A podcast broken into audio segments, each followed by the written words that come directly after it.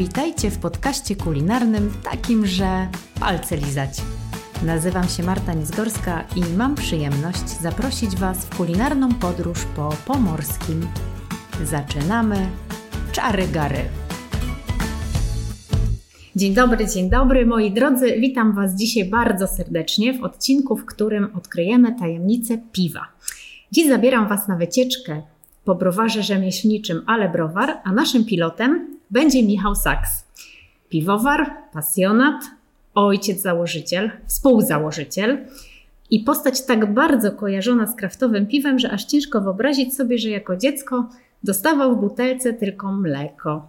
Właściwie to się mówi, że pewne e, pasje i pewne skłonności odziedzicza się po rodzicach.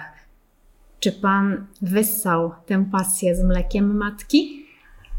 Dzień dobry, hopchetki i hopchedzi. Myślę, że bardziej z mlekiem matki i od rodziców odziedziczyłem rzemieślnicze podejście do pracy, bo moja mama była krawcową, a ojciec y, miał e, warsztat y, witraży.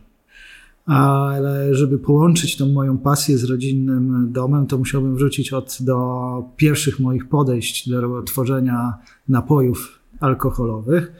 Było to na studiach na Politechnice Gdańskiej, gdzie w ramach e, jednego z przedmiotów na laboratoriach musieliśmy wykonać e, wino z ryżu, rodzynek i cukru o zadanych przez prowadzącego parametrach. I w grupie laboratoryjnym dobraliśmy się z trójką e, moich kolegów, przyjaciół. No i oczywiście popełniliśmy wszystkie możliwe błędy i nie zaliczyliśmy tego ćwiczenia, ale, ale konieczność poprawy tego ćwiczenia zmusiła nas do tego, żeby zapoznać się z tematem głębiej i w zasadzie w trójkę połknęliśmy barakcyla E, zaliczyliśmy te laborki z bardzo dobrą oceną, a każdy z nas zaczął tworzyć e, domowe alkohole i bardzo szybko na studiach staliśmy się samowystarczalni, jeśli chodzi o e, różnego rodzaju trunki. Nie było potrzeby już kupowania tylko rozumiem, sami pędziliście. No nie powiem, że bimber, ale. Różne rzeczy, bo też i korzystaliśmy. Mam nadzieję, że prowadzący laborki tego nie słyszy, ale wykorzystywaliśmy również sprzęt Politechniki do tego. Ale pierwsze podejścia do ważenia piwa odbywały się w kuchni moich rodziców, w rodzinnym domu z czego moja mama nie była za bardzo i tata zadowoleni, bo proces ważenia piwa domowego zajmuje cały dzień a po skończeniu procesu ważenia wszystko się klei i podłoga jest mocno klejąca, więc wymaga to drugiej połowy dnia na doprowadzenie kuchni do takiego stanu, jak była przed. Browar, o którym mówimy, browar rzemieślniczy, powstał w Lęborku. Dlaczego akurat tam, a nie w Trójmieście?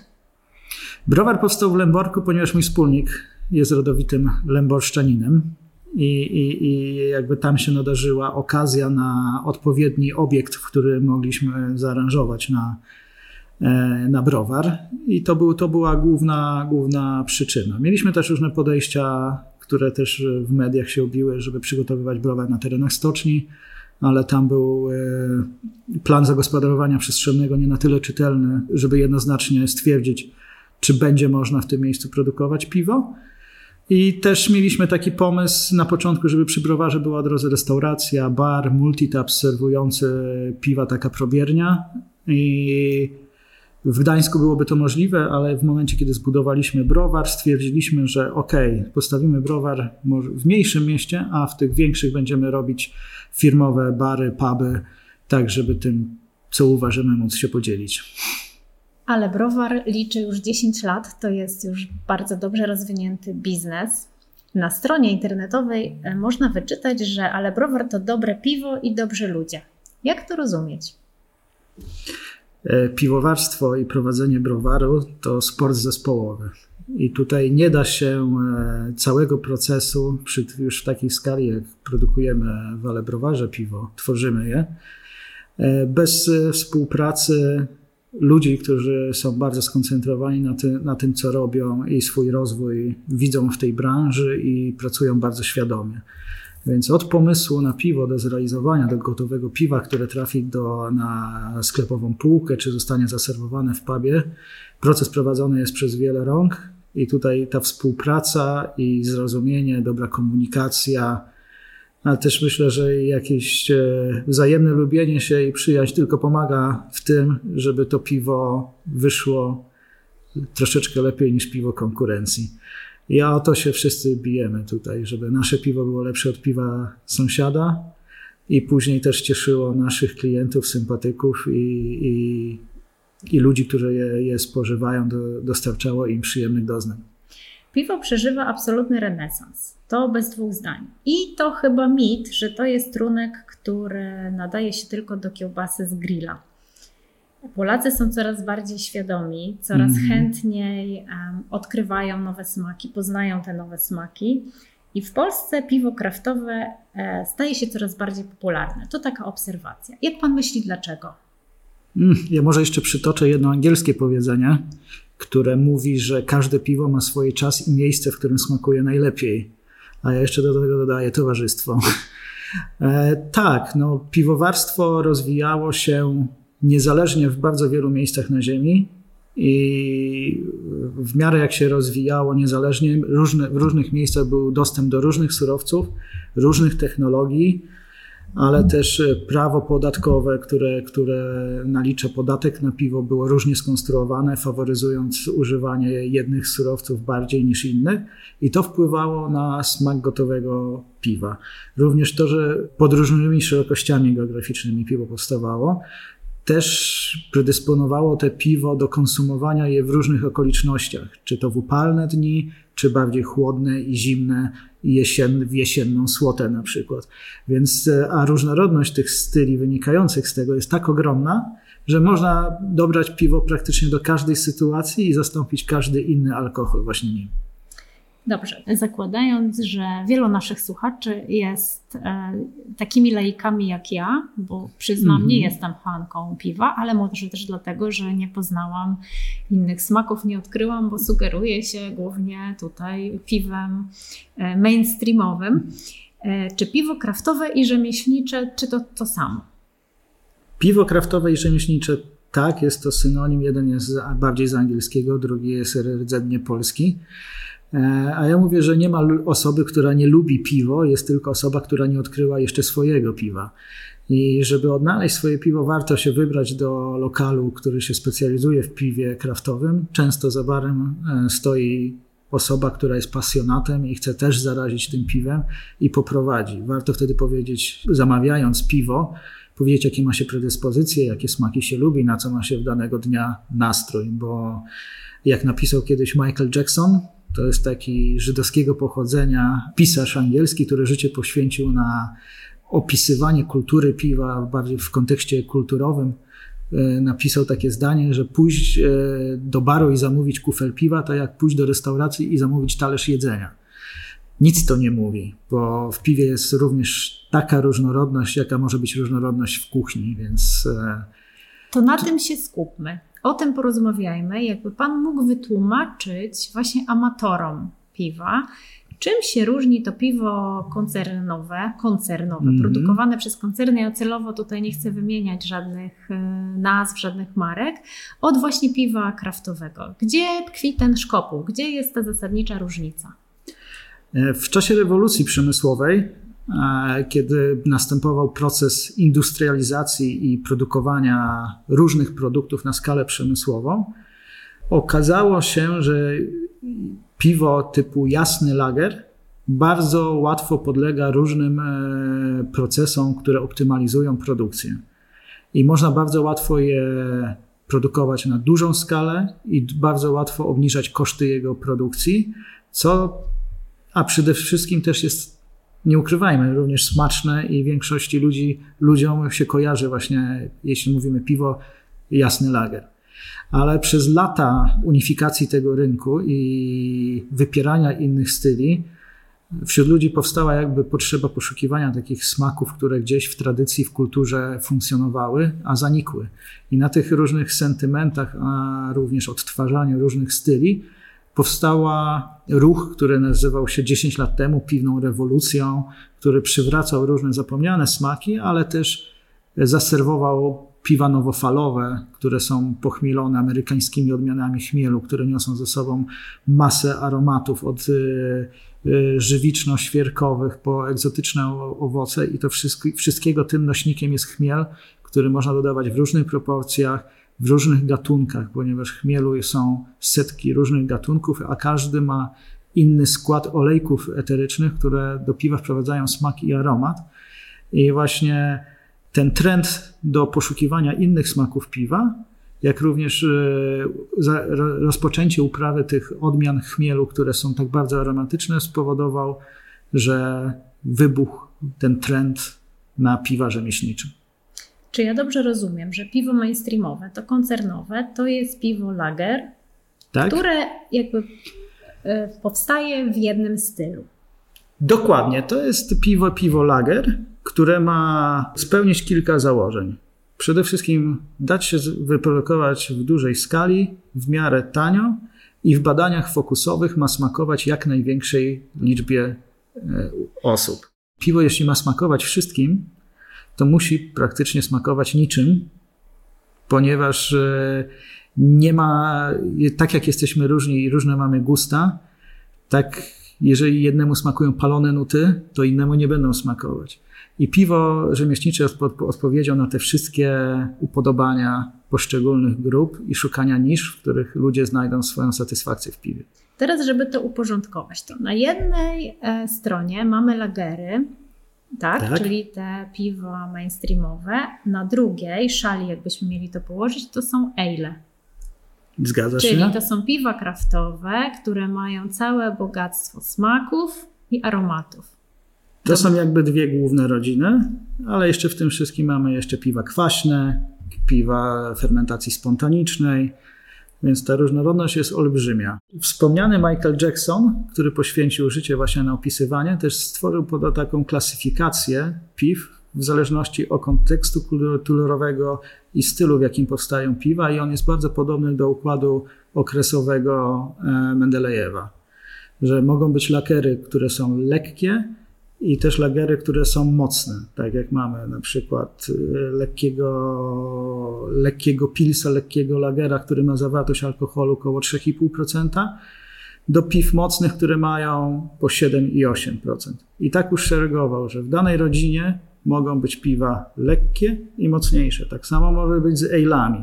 Od lekkich pale ale'ów po podwójne, potrójne czy nawet poczwórne ipy, które mają potężne uderzenie chmielu. Właśnie, już się pojawiło to magiczne słowo IPy. E, ja bym bardzo prosiła o rozszyfrowanie, co to w krafcie, jeśli tak mogę powiedzieć, mhm. znaczą IPy i APy. IPA to jeden z moich ulubionych styli piwa i to nic innego jak określenie starego angielskiego stylu India Pale Ale. Były to piwa, które w czasach, kiedy Indie były w koronie brytyjskiej, były kolonią, w Indiach nie ważono dobrego piwa i urzędnicy wojskowi brytyjscy e, to piwo mieli dostarczane z Wielkiej Brytanii. Jednak problem był taki, że piwa często się psuły w czasie drogi morskiej i na to musieli zaradzić piwowarze brytyjscy i żeby to piwo miało większą trwałość.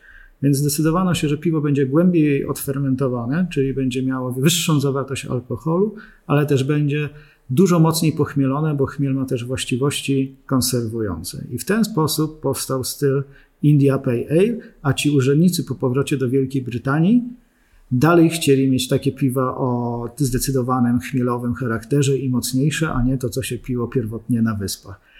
Więc takie są korzenie tego stylu, a piwna rewolucja to są też również te amerykańskie chmiele, o których wcześniej wspomniałem, które są nośnikiem niesamowitej różnorodności aromatów i w takim stylu właśnie India Pale Ale, gdzie tego chmielu używa się bardzo dużo, najlepiej oddają swój charakter.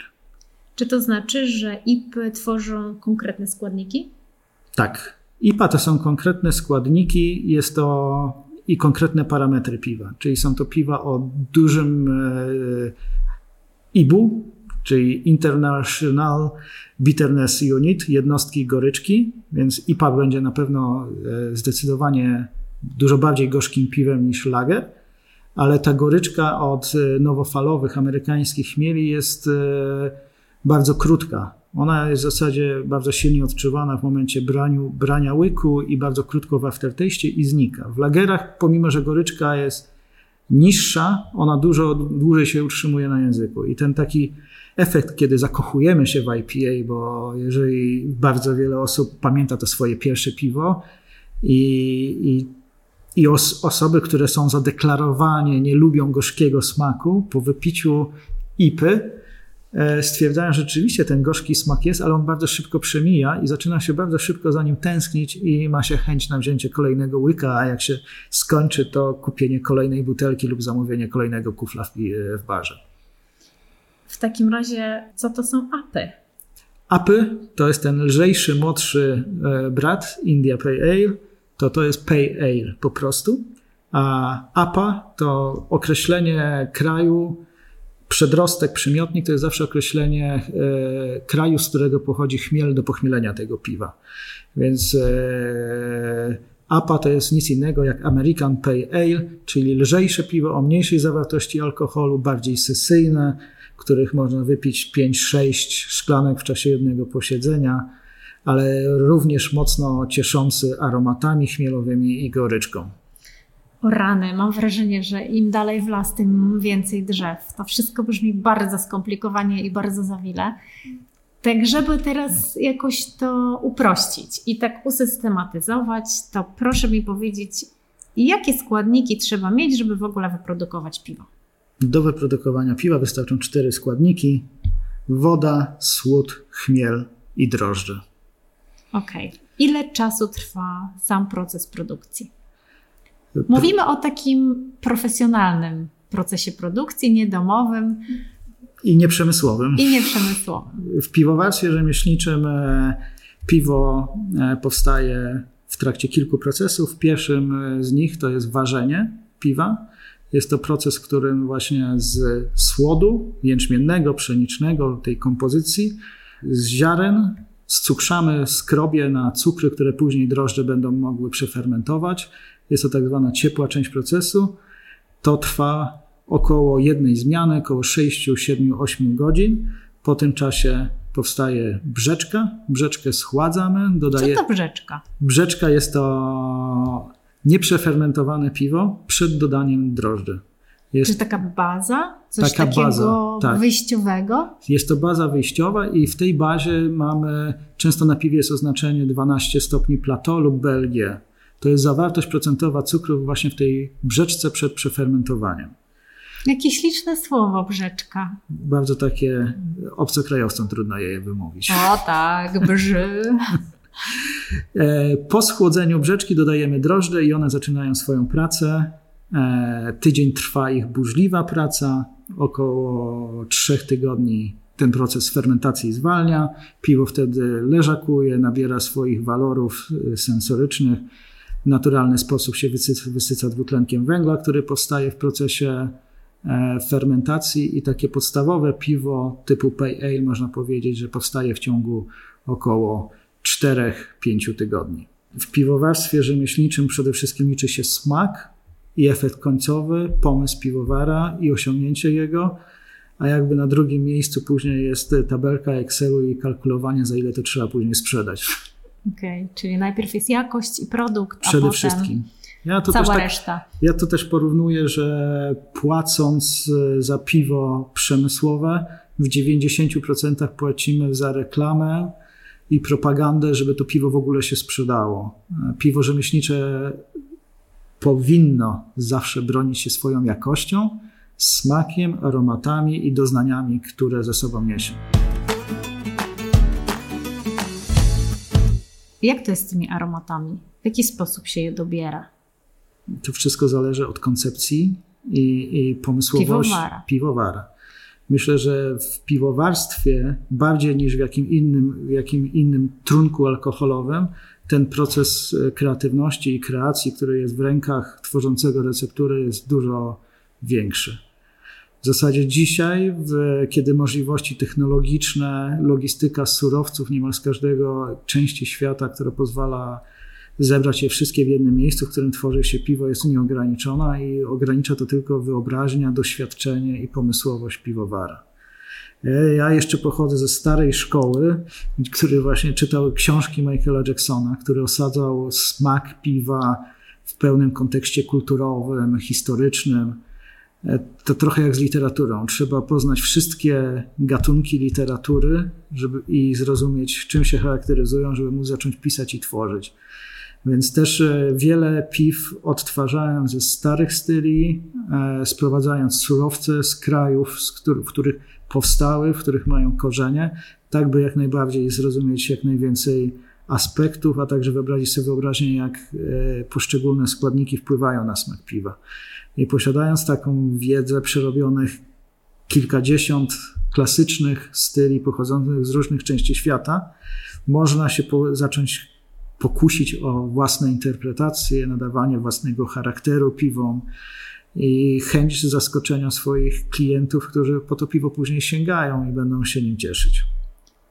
Aż boję się zapytać, ile piwa w życiu pan wypił? Ja zawsze mówię, że nie piję dużo, ale często i mało bo jakby każda podróż związana czy turystycznie, czy, czy typowo biznesowo ze spotkaniami piwowarów, festiwalami, kranoprzejęciami, czy wspólnymi ważeniami piwa w różnych częściach świata, wiąże się z próbowaniem różnych rzeczy. I to chodzi o to, żeby nie pić piwa koniecznie dużo, tylko wystawiać swój aparat sensoryczny na różne bodźce. I doznania i doznania, i, i, i, zrozumieć, jak one powstają w tym gotowym trunku, więc fajnie się pije piwo w towarzystwie osoby, która odpowiada za proces jego powstawania.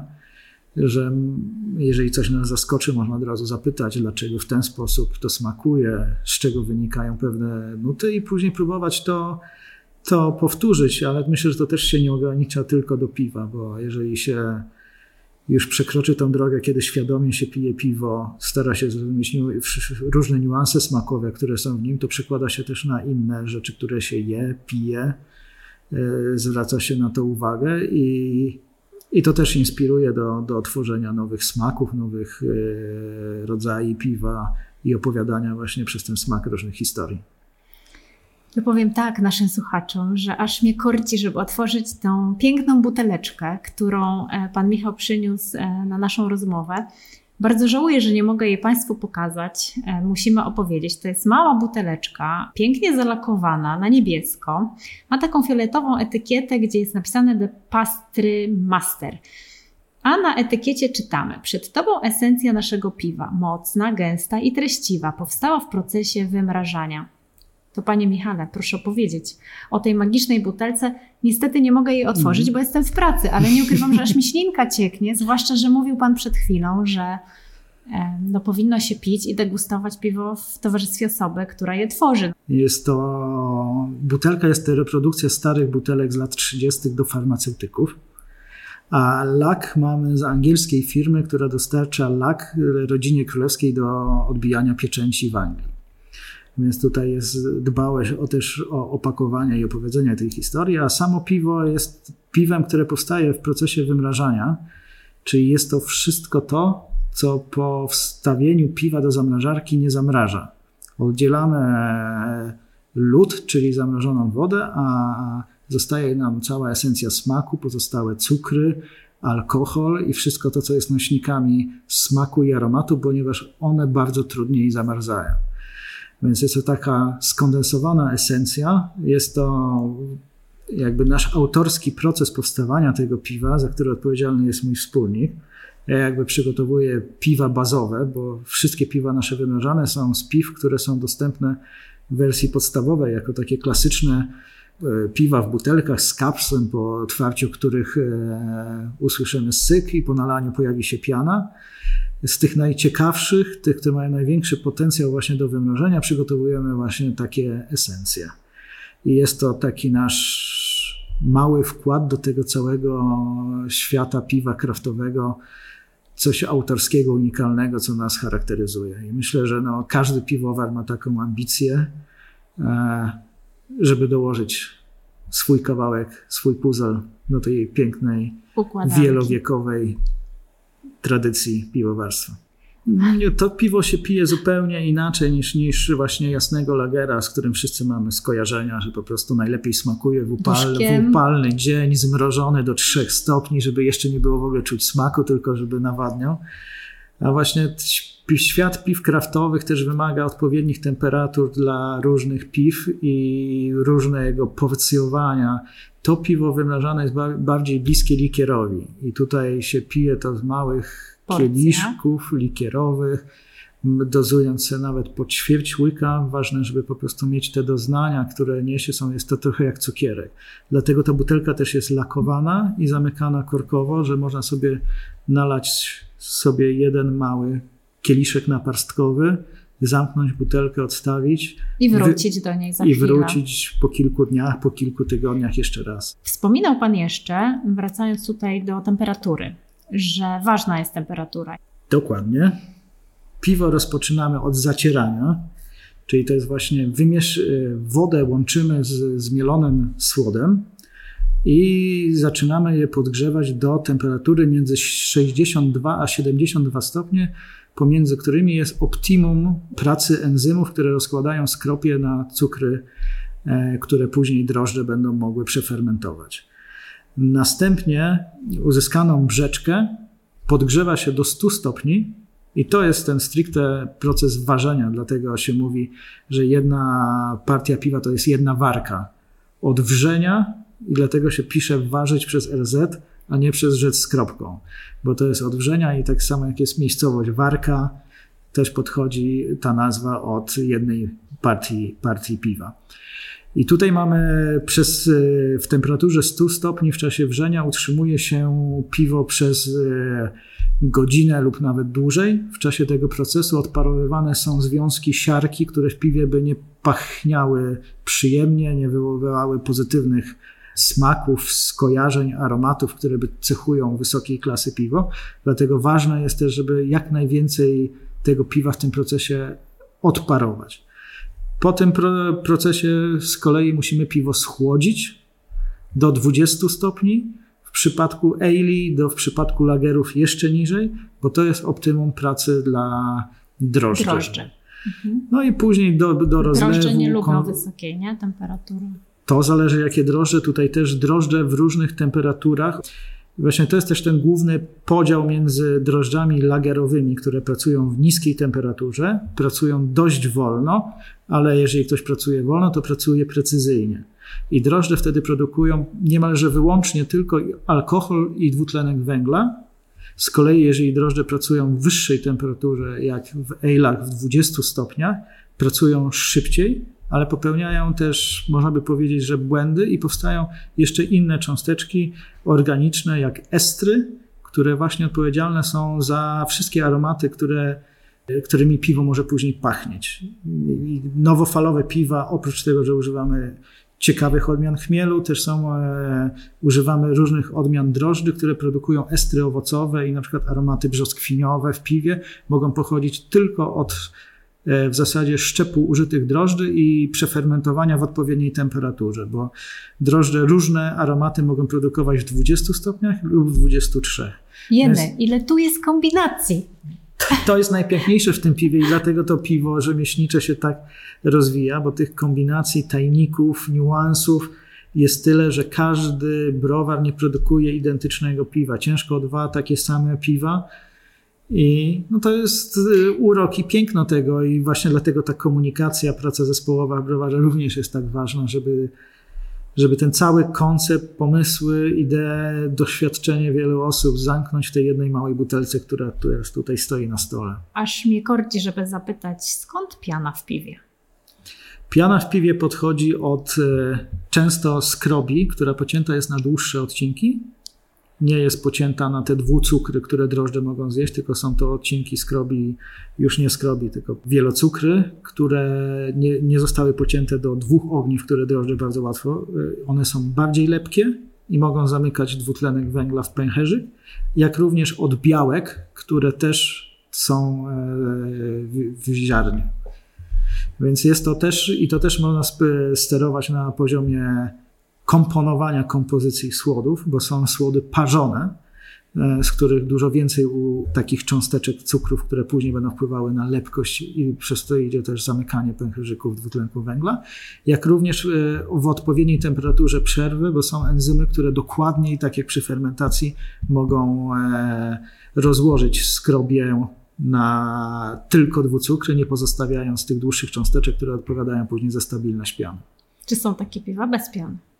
Są piwa bez piany, to piwo wymrażane nie będzie miało piany, ono w ogóle nie ma dwutlenku węgla w sobie. Jest to takie esencja i likier, ale są też piwa, które są w takim stylu flat, jak angielskie typowe ale, które praktycznie tej piany mają tyle, żeby się lekko powierzchnia zbieliła tego piwa. Są piwa, które mają obfitą pianę i czapę, jak czeskie pilznery czy polskie piwo pszeniczne grodziskie, które mają niemalże jak obłoki. Są też piwa, które są mocno nagazowane, nie tworzą się piany jak w sowerach i też e, co warto, jak konsumujemy piwo, to wszystkim się kojarzy tylko aromat i smak. Warto też piwo obejrzeć, bo ono też jest, ma różne kolory i przepiękne barwy potrafi mieć. I też warto się przysłuchać, y, jak pęcha, pękają pęcherzyki piany, bo jak się przyłoży ucho, to w różnych piwach jest to od szelestu stóp chodzących po świeżym śniegu, po, po konfetti czy pękające pęki kwiatów. I tutaj no... Jak poetycko pan mówi do mnie, czuję się jakbym rozmawiała normalnie z poetą. No, chcąc mieć świadomość swojej branży, człowiek musi zwracać na uwagę na bardzo wiele aspektów, e, którym e, projektując dane piwo można zaprojektować i żeby one wszystkie były spójne pod e, jakiś pomysł do opowiedzenia jakiejś historii i fajnie jest, kiedy ktoś tego posłucha, spróbuje i, i zaczyna też dostrzegać i w takim i dostarcza mu to jakiejś dodatkowej przyjemności w życiu. Ty można sterować, skąd ta goryczka się bierze i, no i, i jak, jak tym zarządzać. Goryczka w piwie w 90% pochodzi od chmielu. I, a też jest goryczka, która może podchodzić od palonych słodów, e, od, od spalonej łuski, bo ona ma dużo tanin jak w, łuska, jak w herbacie i takie ściąganie na podniebieniu. Z kolei goryczka pochodząca od chmielu zawsze odczuwalna jest na końcu języka bo jakby kubki smakowe odpowiedzialne za rozpoznawanie smaku gorzkiego umiejscowione są na samym końcu, więc jak oceniając piwo i goryczkę w piwie, piwo trzeba niestety przełknąć, nie jak przy winie, bo dopiero można w pełni ocenić jakość tej, tej goryczki, długość jej trwania. A tak jak żeśmy rozmawiali, są różne odmiany chmielu i w tych różnych odmianach chmielu jest różna zawartość kohumulonów, która jest odpowiedzialna za goryczkę i one są też różnie rozpuszczalne w wodzie. Między innymi chmiel na goryczkę w piwie dodaje się na samym początku tego procesu gotowania, ponieważ e, żywice odpowiedzialne za goryczkę nie są rozpuszczalne w wodzie.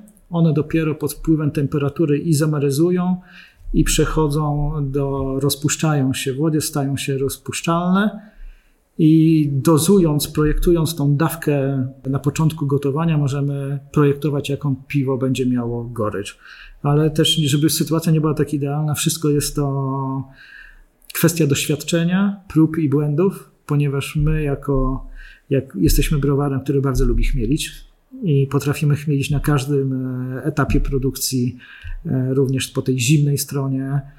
I też chmiel oddaje takie właściwości też gorzkie ale głównie to jest właśnie projektowanie dodawaniem chmielu i czasem, w jakim e, chmiel spędza w, tej, w czasie gotowania w brzeczce. Czy można użyć piwa podczas procesu gotowania, duszenia mięsa? Słyszałam, że piwo wpływa na kruchość.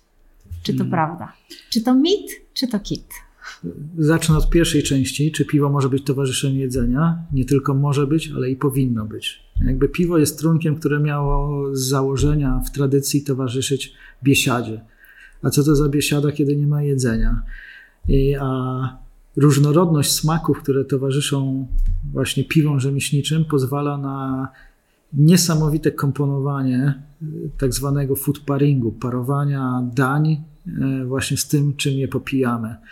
I tutaj też e, przygotowujemy wspólnie z Jackiem Koprowskim z Fino e, dwa, trzy razy do roku takie kolacje fine diningowe, gdzie e, pod listę piw komponujemy dania. I to są pary, które tak bardzo się uzupełniają, tak jest, taka zachodzi synergia między potrawami i piwem, że to jest, są doświadczenia, które są nie do zapomnienia i, i, i, i to jest bardzo inspirujące do, właśnie do pracy i nad piwem, i przy projektowaniu piwa, kiedy sobie jeszcze wyobrażamy, co do tego piwa będzie można zjeść. Więc jak najbardziej i myślę, że to jedno jest e, z najprzyjemniejszych doznań, jakie z piwem rzemieślniczym można mieć, to właśnie pójść na kolację moderowaną, gdzie ktoś opowiada o piwach, ktoś opowiada o daniach i zobaczyć, jakie smaki z czym się łączą z potraw najlepiej. najlepiej. Ale też świetnie piwo nadaje się do przeróżnych potraw jako, jako właśnie dodatek do tworzenia tych potraw, bo też e, e, w czasie tych kolacji część dań na przykład jest przygotowywana z użyciem piwa. Na przykład espuma dodawana do śledzia na ostatniej kolacji wykonana była taka lekka, espuma to jest taka lekka pianka, w której zamknięte są najważniejsze cechy, które niesie ze sobą piwo. I to było na przykład piwo Lady Blanche, które, które jest w belgijskim stylu pszenicznym, produkowane z użyciem skórek pomarańczowych i kolendry. I te wszystkie cytrusowe nuty były w tej piance, a temu daniu towarzyszyło oczywiście to piwo, to Lady Blanche. Też świetnie ciemne piwa, które mają bardzo dużo w sobie słodyczy, świetnie reagują z, jako marynaty czy glazury do mięs, ponieważ e, tak ciemne piwa mają dużo nie, cukrów, które nie odfermentowały, a cukry niefermentowalne e, z białkami tworzą produkcję reakcji Maillarda, który jest e, odpowiedzialny m.in. za zapach skórki chleba i przyjęty jako taki smak trochę zbliżony do umami, który jest rozpoznawalny jako jeden z najprzyjemniejszych smaków w kuchni. Więc tutaj kto nie gotuje w kuchni z piwem, ten sobie odbiera, myślę, dużo przyjemnych doznań. Czy piwo możemy wykorzystać w takim naszym codziennym gotowaniu, w naszej Proponuję polskiej kuchni? Jak najbardziej. To najprostszy sposób, e, jeśli każdy chyba w kuchni przygotowuje jakieś duszone mięso, to żeby do tego duszenia mięsa dodać odrobinę ciemnego, mocnego piwa. I to już powinno znacząco wpłynąć i poprawić smak takiego duszonego mięsa. To teraz proszę uchylić rąbka tajemnicy i powiedzieć naszym słuchaczom, ile macie piwa w ofercie? Ile tak. gatunków, ile rodzajów? Mm, przez 10 lat funkcjonowania browaru do tej chwili mamy około 250 różnych piw. O z czego sześć jest naszymi takimi bestsellerami, które mamy na stałe w ofercie i one są ciągle dostępne. Cała reszta gama piw są to piwa, które są sezonowe, na przykład wracają w postaci jednej warki w roku, jak piwo dyniowe, które jest e, ważone zawsze w końcówce września, tak by na końcówkę października, początek listopada było w ofercie. E, są piwa kwaśne, które ważymy w okresie letnim, są mocniejsze e, Russian Imperial Stouty, czyli mocne, ciemne, oleiste piwa, które ważymy w okresie zimowym, ale no nie bylibyśmy sobą, gdybyśmy nie eksperymentowali. Jest też cała masa piw, które powstają po to, by zobaczyć, jak nowy surowiec zachowuje się w piwie i są projektowane jako jednorazowe warki, a wtedy, kiedy wybitnie się udają, e, wracają w, lub wchodzą do stałej oferty. To gdzie teraz nasi słuchacze mogą się udać, żeby wypróbować piwa, ale browar? Ja serdecznie bardzo zawsze zapraszam do naszych firmowych pubów w Trójmieście, e, w Gdyni na ulicy Starowiejskiej 40, w Gdańsku na ulicy Wajdeloty, ale w tej całej filozofii piwa rzemieślniczego jest również e, pełna otwartość i przejrzystość procesu, żeby każdy, jak będzie przejazdem w Lęborku, może przyjechać do browaru i, i najwyżej poczekać 20-30 minut, jeśli trwa jakiś proces, e, od którego nie ma, nie, żeby miał opiekuna, który pokaże całą produkcję, jak to robimy. U nas jest wszystko przejrzyste i czytelne, bo myślę, że to jest też częścią tego rzemieślniczego świata, żeby każdy mógł spojrzeć na każdym etapie produkcji, jak to wykonujemy, co robimy, by mieć zaufanie do produktu. Dobrze, tu mówimy o pomorskim. Mamy browar w Lęborku, e, piwa dostępne w Gdyni i w Gdańsku. A co z naszymi słuchaczami z głębi Polski? Czy oni mają możliwość posmakowania takiego piwa? Mają również możliwość posmakowania takiego piwa, bo dość szeroko dystrybuujemy e, w jednej z sieci, która jest chyba najbardziej rozpowszechnioną siecią handlową w Polsce. Również ci słuchacze, którzy nie mieszkają w Polsce, ponieważ bardzo dużo piwa eksportujemy na przykład do Włoch, Szwecji, Tajlandii, Anglii, Maltę, więc jest to taki biznes, biznes no, sposób na życie, który pozwala i podróżować, poznawać ludzi, no a później wysyłać w tych kierunkach e, własne produkty i piwa, by być tam obecnym chociaż w takiej formie. To ja powiem tak, drodzy Państwo, szukajcie, a znajdziecie. Bądźcie spragnieni. Moi drodzy, to już niestety koniec naszej podróży przez krainę piw kraftowych. Nie wiem jak dla Was, ale dla mnie była to bardzo duża porcja wiedzy. Duże ukłony dla naszego przewodnika Michała. Mam nadzieję, że spotkamy się ponownie w jego królestwie piwa, ale browar. A tymczasem zapraszam Was na kolejny podcast, w którym porozmawiam z szefem kuchni sopockiej knajpy Fisherman. I to nie tylko o rybach, ale też o roślinach i ziołach. Zapraszam serdecznie. Subskrybujcie Czary Gary.